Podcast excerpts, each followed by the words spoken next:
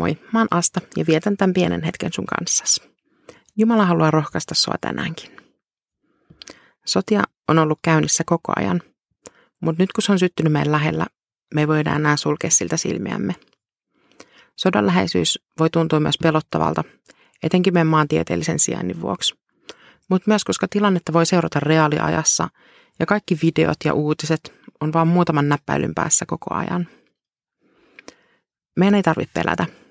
Kun sä seisot Jeesuksen joukoissa, saat aina voittajan puolella. Taisteluita me voidaan hävitä, mutta sota me voitetaan. Kuitenkin Jeesus kehottaa tai käskee meitä rukoilemaan vainojemme puolesta.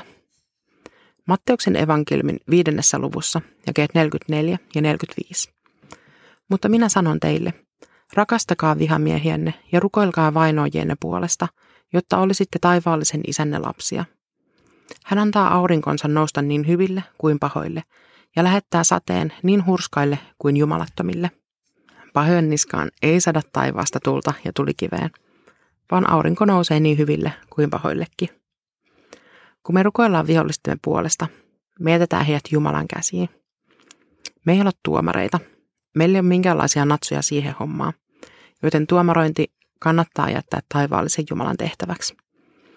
Me saadaan ja meidän täytyy luottaa hänen oikeudenmukaisuuteensa. Rukoileminen vihollisen puolesta ei tarkoita, että hyväksyisi tämän toimintatavat tai alistuisi sen alla. Se ei ole helppo tehtävä, ei todellakaan. Mutta ehkä se suojelee meitä katkeroitumiselta ja vihalta. On paljon hedelmällisempää kääntyä Jumalan puoleen, kun antaa pelon tai vihan vallata mielessä. Psalmeista suurin osa on Daavidin kirjoittamia. Monia niistä hän kirjoitti tilanteissa, jossa hän oli joko pakenemassa häntä uhannutta vaaraa tai muuten vihollisen vainon alla.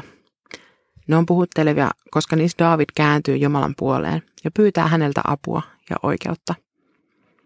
Ehkä sieltä voi löytyä sullekin lohtuu tilanteessa, joka tuntuu musertavalta tai epätoivoiselta. Rukoillaan yhdessä psalmin yhdeksän sanoin. Minä kiitän sinua, Herra, koko sydämestäni. Kerron sinun ihmeelliset tekosi. Minä iloitsen ja riemuitsen sinusta. Ylistän sinun nimeäsi, korkein. Sinun edessäsi kääntyivät viholliseni pakoon, kaatuivat ja suistuivat tuhoon.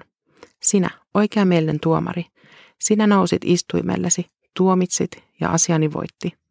Sinä jyrisit kansoille, tuhosit jumalattomat. Heidän nimensä sinä pyyhit pois ikuisiksi ajoiksi. Herra on sorrettujen turva. Hän on suoja ahdingon aikana. Sinun luottavat kaikki, jotka tuntevat sinut. Sinä, Herra, et hylkää ketään, joka etsii sinulta apua. Aamen. Siunattua päivää ja muista rukoilla.